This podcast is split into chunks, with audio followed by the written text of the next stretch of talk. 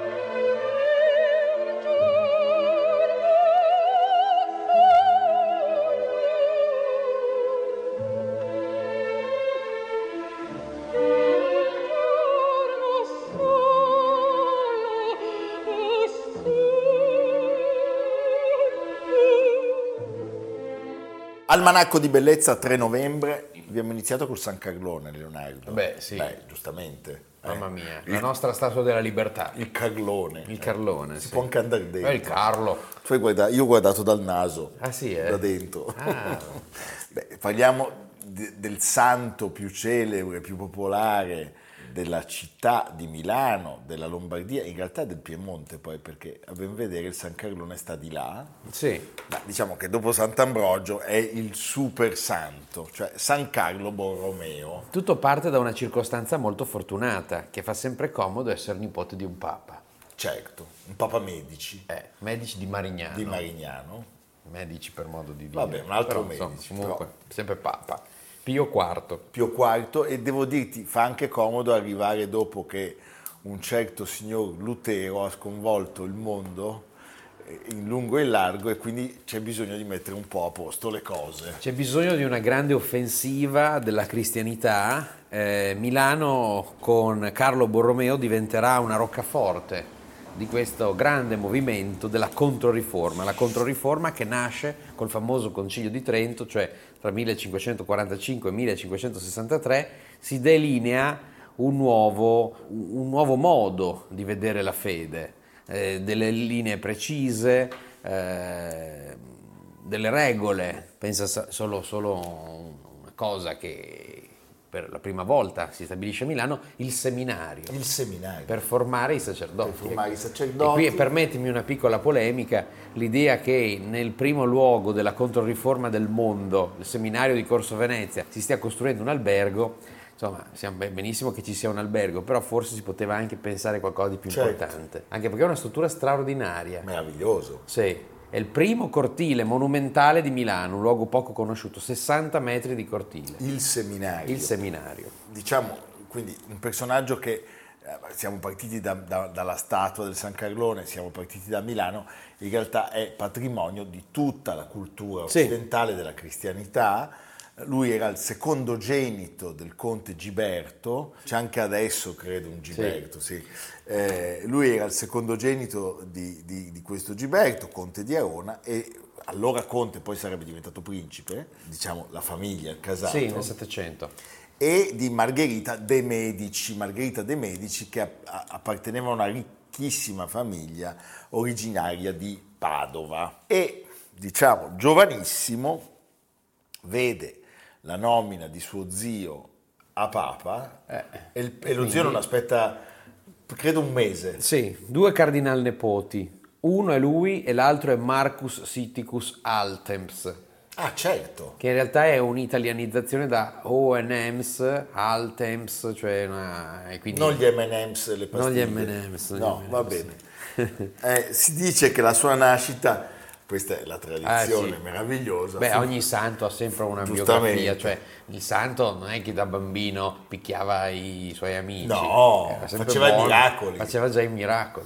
Fu prodigiosa una luce notturna che annunciò il suo arrivo eh. sul mondo terreno. Ah. Quella sua è una, una vita breve, perché muore a quarantasei sì, anni. Una vita breve ma intensissima, sì. Inizia presto. Allora, il costume del tempo, lo sappiamo, destinava il secondogenito alle attività, diciamo, ecclesiastiche, perché il primo ereditava il casato. Certo. Lui si laurea a Pavia in diritto, se non in sbaglio, diritto. In diritto. E, e poi entra subito a far parte della, della vita ecclesiastica. Certo, anche perché appunto... Prima a Roma. Con Pio quarto, sì. Lo zio è Pio quarto.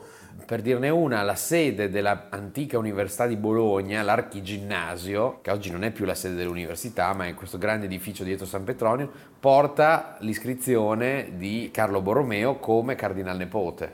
Vedi? Sì, era segretario di Stato praticamente. Sì, era segretario di Stato, sì. Esattamente. E poi la sua vertiginosa ascesa lo vede dal millecinquecentosessanta diventare amministratore della vasta e ricchissima diocesi di Milano. E ricchissima diocesi di Milano. Diocesi di Milano che, eh, ricordiamolo, andava dal Monferrato all'Adda, alla Svizzera, e quindi era un piccolo, un piccolo e vero stato, eh, stato religioso. Eh, e qui eh, lui agisce con grande fermezza e secondo e attua in pieno i dettami del Concilio di Trento. È il primo a farlo con questo spirito così rigoroso. Lui è rigoroso fino appunto all'ascetismo, così rigoroso che quando muore il fratello e lui quindi sembrerebbe destinato a dover prendere in mano le redini del casato, stupisce il mondo, il mondo di allora, diciamo, sì. Dicendo che e rimane, rimane lì. Rimane lì. Sì, poi devo dire, è anche aiutato in questo. Questo gli dà una grande credibilità. È anche aiutato il suo ricordo, la sua opera, dal fatto che ci sarà poi un nipote dopo di lui, il famoso cardinale Federico, Federico. Borromeo, quello dei Progressi, che va avanti in questa tradizione che da allora si chiama Borromaica. Ancora oggi si imputa a certi milanesi una certa severità borromaica, appunto. No? Ecco, ma i Borromeo quindi sono milanesi o piemontesi, Leonardo? Novara, ricordiamolo, è solo dal millesettecentotrentacinque di casa Savoia. Ma oggi Borromeo si considerano piemontesi? Lombardi. Lombardi. Lombardi, anche perché il palazzo, antico palazzo Borromeo e la piazza Borromeo è sono proprio Milano, nel cuore di Milano. Mentre le isole però fanno parte della provincia di Novara. Le isole sì, come Stresa. Come Stresa. Anzi, Verbania, credo. Verbania, giusto, sì. Hai ragione. Ecco, la sua vita fu una vita... Di, di sacrificio enorme, di coerenza, di grande coerenza e anche, diciamo... E di grandi realizzazioni, di grandi, di grandi, realizzazioni. Di grandi iniziative. Cioè Milano, appunto, ricordiamolo, questa roccaforte della Controriforma, e esistono ancora oggi gli edifici che testimoniano questa attività febbrile, il seminario, il seminario elvetico, che è l'attuale archivio di Stato, l'edificio di Brera. Eh, lui riceverà a un certo punto una, um, un attentato da parte dell'ordine di, uno, di un sicario eh, mandato da questi umiliati. Gli umiliati erano un importante certo. ordine risalente al Medioevo, ricchissimo. Lui coglie l'occasione per scioglierli e insediare al loro posto i Gesuiti. Questa è la storia di Brera. E poi l'attività febbrile di costruzione di chiese, perché i nuovi ordini che vengono fatti nascere con la Controriforma arrivano anche a Milano: i Teatini, i Barnabiti, i Gesuiti, gli Oblati, santo, la chiesa del Santo Sepolcro era degli Oblati, e le grandi fabbriche di Pellegrino Tibaldi, Sant'Antonio, San Fedele, la chiesa Roccaforte dei Gesuiti, San Raffaele, la chiesetta ottagonale del Lazzaretto, di, e poi il Duomo, e poi il Duomo, il Duomo. E, e soprattutto un'altra cosa che ci regala quest'uomo è di tenere lontano dai nostri confini l'Inquisizione. Sì. Questo è una, una, un merito straordinario. Che c'era già anche, lui che era abbastanza... Beh, c'era già lui, però diciamo, come dire, i panni sporchi ce li, ce li, ce li laviamo in famiglia. Certo. Evitiamo di avere sti spagnoli. Il suo ricordo è legato soprattutto al ruolo coraggioso e di assistenza ai più, ai più umili. Durante la peste. Durante la peste del millecinquecentosettantasei, quindi non quella del milleseicentotrenta. A memoria della pestilenza e ad espiazione... eh, là, appunto il ticinese Pellegrino Tibaldi costruirà il Tempio Civico eh, in via Torino. In via Torino eh. Ma scusami, la Pinacoteca Ambrosiana da chi viene fondata? Da lui o da Federico? Federico? Da Federico. Federico. Federico, la biblioteca soprattutto, a cui poi si unirà dove c'è la, il codice atlantico. La collezione di dipinti è la prima biblioteca moderna al mondo, in cui i libri non vengono messi in orizzontale sotto i leggii, ma come qui. Come qui. Come qui. Cioè a Milano abbiamo questo record. Questa non è la prima biblioteca la nostra, con Nanni Svampa al mondo. Beh, la prima, la senti, prima. Per sentimento. Per sentimento. Sì. Ecco, poi è interessante Beh, perché... ricordiamolo, cioè, voglio dire, anche questo è un fatto straordinario. Sì. Eccezionale. Eccezionale. Speriamo che non ci facciano un albergo, almeno lì. No, l'ambrosiana, lo sai, l'ambrosiana... Loro sono abbastanza, sono abbastanza sensibili. Sì. Comunque era uno, era uno molto preciso e puntiglioso. Eh, nel millecinquecentosettantuno mh, decide di cambiare tutto nella cattedrale. La cattedrale era un luogo dove si svolgeva di tutto, cioè ci si ritrovava anche. E poi i transetti si passava, si poteva attraversare da una parte all'altra per non dover girare intorno all'edificio. Quindi decide la chiusura dei transetti, attraverso i quali introducevansi persino i facchini o nusti di bigonce piene di vino. L'asportazione dalle volte delle insegne delle famiglie cittadine e la, rimezio- e la rimozione dei feretri dei duchi, questo purtroppo, casse di legno addobbate di tappeti a broccato che pendevano negli intercolumni del presbiterio appese a forzose catene. Rimosso l'altare di Martino quinto, viene tutto, diciamo, messo in ordine. rimesso in ordine, c'è un vero e proprio restyling. Ancora oggi l'urna che racchiude il corpo di Carlo Borromeo è una, un'urna di cristallo di rocca preziosissima, dono di Filippo quarto. Hai capito? Sì. E eh. poi ecco, c'è una cosa che mi, me lo fa amare, che è il fatto che lui muoia in un luogo che amava tantissimo e che amiamo anche molto noi. Il che, Sacromonte di Varallo. Il sacro, Gaudenzio Ferrari. Sì. Andateci questo... adesso al Sacromonte di Varallo, perché in autunno i colori sono straordinari. Straordinari. Ed è un grande, grande teatro, un eh, grande teatro montano, montano sì. Meraviglioso, adorato da Testori. Noi, a noi piace anche immaginare che l'abbia visto Caravaggio. Ecco, ricordiamo che lui viene fatto santo subito, come si dice, santo subito. Santo subito. Santo subito nel milleseicentodieci. Eh, il, lui muore nel millecinquecentottantaquattro e Paolo quinto Borghese avvia la canonizzazione, e dopo la canonizzazione subito, pensa, a Roma eh, almeno tre chiese vengono costruite: San Carlo al Corso, quella grandissima, San Carlo ai Catinari dei Barnabiti, la congregazione fondata a Milano, e poi famosa San Carlo alle Quattro Fontane, quella vicino al Quirinale, vicino, che poi verrà cioè, rifatta da Borromini più avanti. Quindi è, una, è un grande mito della Chiesa, perché è il simbolo. Lui, San Filippo Neri, Sant'Ignazio di Loyola, sono i grandi eh, riformatori. santi riformatori. Certo, chapeau. Viva. Evviva, evviva San Carlo Borromeo. Se vi capitasse di andare alle isole, mi raccomando, cercate anche di... Occhio ai pavoni. Occhio ai pavoni, mangiate il lavarello, sì. eh? Se posso permettere, e il persico, risotto col persico. Va bene. Va bene, ci vediamo fra poco.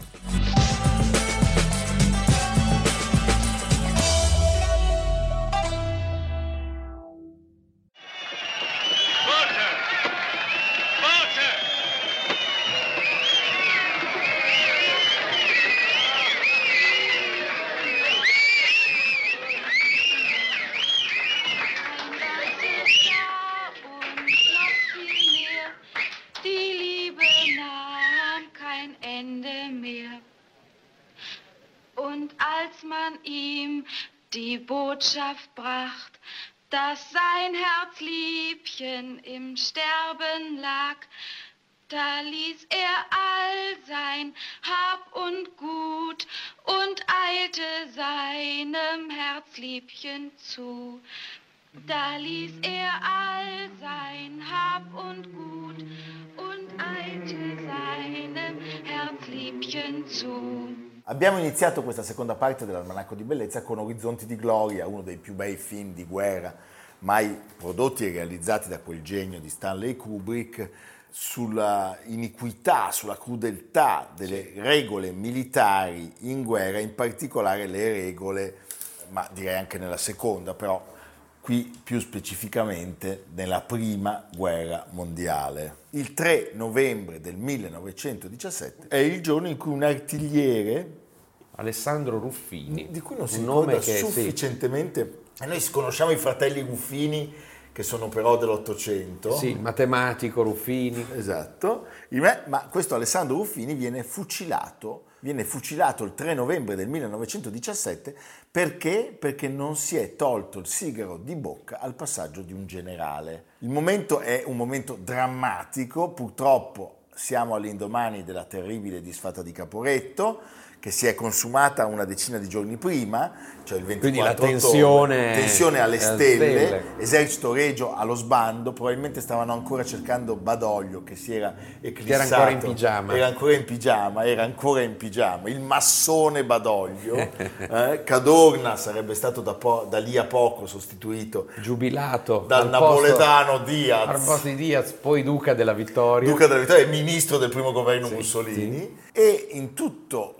Questo, questo caos, eh, questo rompete le righe generali, bisogna rimarcare che non è tollerabile nessun atto di insubordinazione, di degrado nel comportamento dell'esercito. Beh, molti daranno la colpa ai soldati, tra l'altro, sì. Cosa ignominiosa, no? Perché in realtà era proprio la strategia, era proprio il comando che era sbagliato e inadeguato. Era certamente sbagliato e inadeguato, in più serpeggiava quella che poi sarebbe stata, diciamo, una delle cause principali dell'avvento del fascismo, il sospetto che ci potesse essere un ruolo tossico di matrice socialista all'interno delle, delle file dell'esercito, dei ranghi. La lotta di classe era nell'aria. Era nell'aria. Il caso dell'artigliere Ruffini non è un caso isolato di fucilazione no. sommaria. Noi sappiamo che dalle trincee chi non usciva per perdere la vita contro gli austriaci aveva alle sue spalle dei carabinieri che avevano l'ordine di sparare a coloro che si ritirassero o non uscissero in battaglia. Qui è molto interessante anche un altro film, Oltre l'orizzonte di gloria, di Francesco Rosi, millenovecentosettanta, Uomini contro, Uomini contro con il gigantesco Gian Maria Volonté, tratto da Un anno sull'altip- sull'altipiano di Emilio Lussu. È un film in cui si vede proprio la cieca voglia di utilizzare i soldati come carne da cannone, carne da cannone, senza nessuna strategia realmente vincente. Diciamo che il caso però di Ruffini è talmente eclatante per le sue dinamiche che l'evento tiene per mesi banco sui giornali e diventa di fatto un oggetto di attenzione particolare da parte della commissione parlamentare.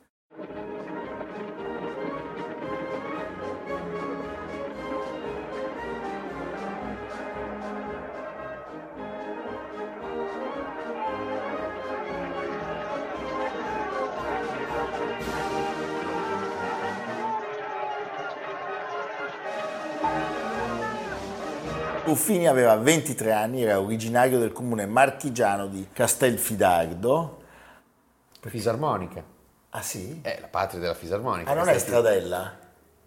Ah, volendo anche, ma Castelfidardo. Ah, vedi, questa eh, cosa sì, non sì, la sapevo. Vedi. Posso andare in un angolino un attimo? No, no, a vai a Castelfidardo a comprarne Castelfidardo. una. E te la regalo. Grazie, che non ne ho. La mia mamma suonava. Così dopo balliamo il, liscio, mamma, balliamo il liscio. La mia mamma suonava la fisarmonica benissimo. No. Sì, una cosa meravigliosa. Fi- e io le ho impedito di continuare a suonarla perché un giorno l'ho trovata che stava suonando la fisarmonica, ma era triste. Ah. E allora ho detto non devi più suonarla, ho sbagliato. Tutto. Che storia. Una storia pazzesca. Commovente. Sì.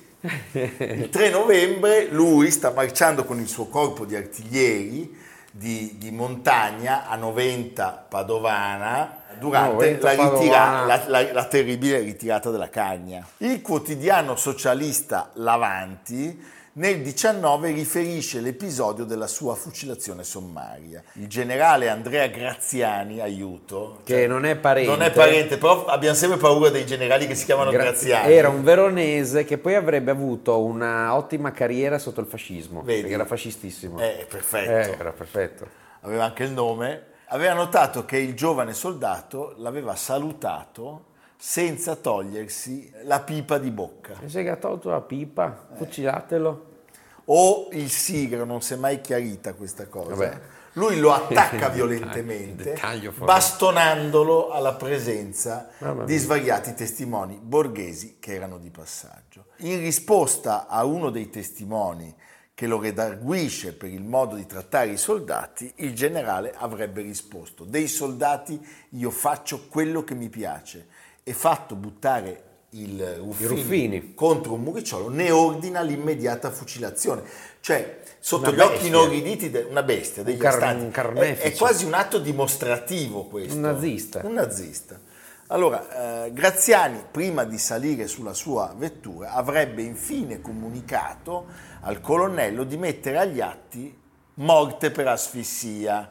Tu capisci, c'è proprio l'orrore. Questo Graziani, sappiamo, aveva ricevuto da, dal generalissimo Cadorna in persona l'incarico di ispettore generale del movimento di sgombero delle truppe in ritirata tra il Piave ed il Brenta, solo un giorno prima del caso. Sì, Ruffini. Non era un gran generale, doveva solo sgomberare, sì, lui. Era uno da sgomberi. Da, da pulizia. Da sgomberi. Eh, Graziani traslochi. Sì. Lui era già un generale, un militare noto per la facilità con la quale ordinava esecuzioni sommarie o infliggeva punizioni a presunti disertori, insubordinati, e si dice che prima di questa del millenovecentodiciassette ne avesse già ordinate una cinquantina. Questo qui era un vero macellaio, eh? macellaio militare. Con i galloni. Col, con i galloni. E la cosa però che colpisce è che lui manda a morire un signore che ha il torto di non essersi tolto dal, dalla, dalla bocca il sigaro o la pipa al suo passaggio. Dopo Passerà la guerra, la storia, questo Graziani come, come il generale delle fucilazioni. Come il generale. Quindi quando delle... sentite il nome Graziani, comunque sia, comunque sia, se non è se non è Ciccio Graziani, che è l'unico. L'unico, sì. eh? Il caso di Ruffini non si impone subito però all'attenzione della stampa. Scoppia veramente nel diciannove, quando una commissione d'inchiesta su Caporetto, l'Italia liberale, deve fare i vertici, in quel quarto d'ora l'Italia liberale, prima che arrivino i fascisti, deve fare eh, luce sulla condotta dei vertici militari. È un momento di durissima battaglia politica, il quotidiano L'Avanti eh è certo, schierato, i socialisti erano all'assalto, per, per la messa a nudo delle responsabilità di Cadorna e di tutti gli autori di questa terribile disfatta. Piazzale Cadorna è sempre lì uguale. Beh, Piazzale Cadorna viene fatta dopo dal Duce. No, dico il nome. Ah, no, non, non, si tocca. non si tocca. Non si tocca. C'è niente da fare. Magari ci siano dei personaggi che nottetempo cambiano. Ah, Luigi, la goliardia. Luigi e Raffaele, ma questa è un'altra storia. E quindi le circostanze della morte di Ruffini incominciano a tener banco sui vari organi di stampa per alcuni mesi. Questo Graziani viene denunciato alla magistratura, ma non si arriverà mai ad un'incriminazione, anche perché a Mussolini fa comodo sostanzialmente un colpo di spugna su tutta questa vicenda per eh, garantirsi l'appoggio. Sì, anche perché per Mussolini, a Mussolini faceva comodo il ricordo della guerra come una cosa nobile, alta, e tant'è che la prima guerra mondiale, ricordiamo i grandi... i grandi mausolei, i grandi monumenti da Re di Puglia al Grappa, eh, vengono proprio fatti sotto il fascismo. Allora l'ipotesi che ci fosse però certo. eh, delle situazioni in cui i soldati fossero maltrattati, uccisi e così e vigliaccamente eh, picchiati, eh, non, Pensa che Graziani, non faceva onore. Graziani, dopo la fucilazione del povero Ruffini, ne ordina altre trentacinque. Allora, dopo la fine della guerra, lui non viene processato, ma dicono forse è meglio mandarlo a riposare. Lo pensionano, però poi lui viene trovato morto sui binari di un treno. Nel trentuno, sì, nel sì, perché lui, lui vive invece l'avvento del fascismo con grande, certo. con grande enfasi, partecipa tra l'altro all'inaugurazione di numerosi monumenti proprio sotto il fascismo, anzi viene chiamato come testimone delle, delle grandi battaglie. Si ipotizza che sia stato, sia stato gettato, diciamo, eh. per la vendetta di qualche parente delle sue... delle sue vittime e delle sue carneficine. La cosa che colpisce ancora di più è il tempo che è stato necessario per la riabilitazione del povero Ruffini, perché Alessandro Ruffini di fatto è stato riabilitato nel duemilacinque. Sì, perché il mito della Grande Guerra poi è stato taciuto dal, dal quarantacinque in poi, no? Perché era una cosa legata molto il mito al fascismo e bisognava aspettare molti anni prima che se ne riparlasse con occhi lucidi. Oggi non c'è il mito della guerra, c'è certo. una vicenda che si può analizzare in tutti i suoi aspetti, anche quelli più controversi. Quindi finalmente a Castelfidardo c'è un monumento ad Alessandro Ruffini. Spe- Ottimo. Spero che abbia il sigaro o la pipa. Sì. E la cosa che mi rende ancora più soddisfatto, non posso dire contento in una storia così, così triste, è che a Noventa, a Noventa Padovana, luogo invece di Graziani, abbiano rimosso il suo nome dalle, dalle vie che gli erano state, che gli erano state intitolate. Questo è avvenuto poco tempo fa, nel duemiladiciotto. Benissimo. Questo potrebbe essere appunto uno spunto per fare una, di nuovo una riflessione su quale Cadorna tenerci, nel senso che se le, le, le strade e le piazze vengono intestate a quello di Porta Pia o a quello del C N L siamo un po' più contenti, un po' meno a quello di Caporetto. Sì. E poi per favore che non ci siano vie, strade e piazze intitolate a Badoglio. No, no, no. C'è il paese però, Grazzano sì, Badoglio. Ecco, eh. Vacci tu, vacci tu al Grazzano Badoglio. Oh. Io non ci vengo.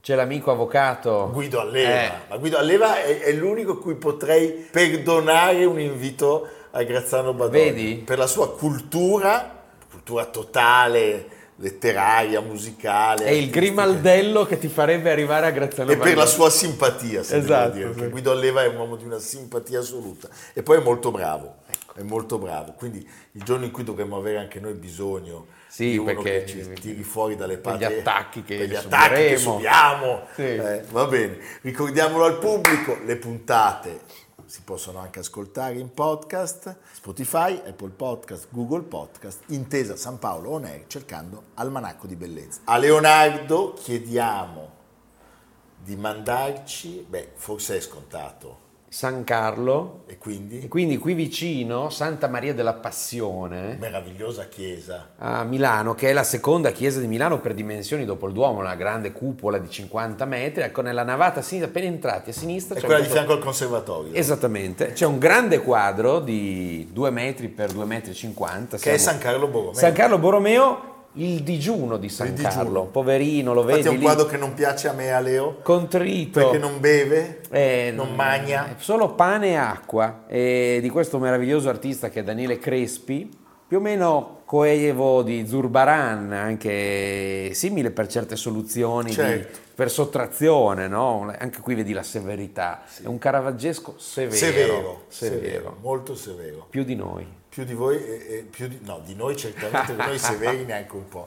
Pensa cosa ci avrebbe fatto a noi Graziani. O San Carlo Borromeo. O San, San Carlo Borromeo ci prendeva a frustate. Rimere, introduceva eh. l'Inquisizione. Sì, diceva tornare l'Inquisizione per quei due malnazi. Va bene, ci vediamo domani. A domani. Almanacco di Bellezza, a cura di Piero Maranghi e Leonardo Piccinini. Con Lucia Simioni, Samantha Chiodini, Silvia Corbetta, Jacopo Ghilardotti, Paolo Faroni, Stefano Puppini. Realizzato da Amerigo Daveri, Domenico Catano, Luigi Consolandi, Simone Manganello, Valentino Puppini. Una produzione Classica acca di, Sky Canale centotrentasei, in collaborazione con Intesa San Paolo.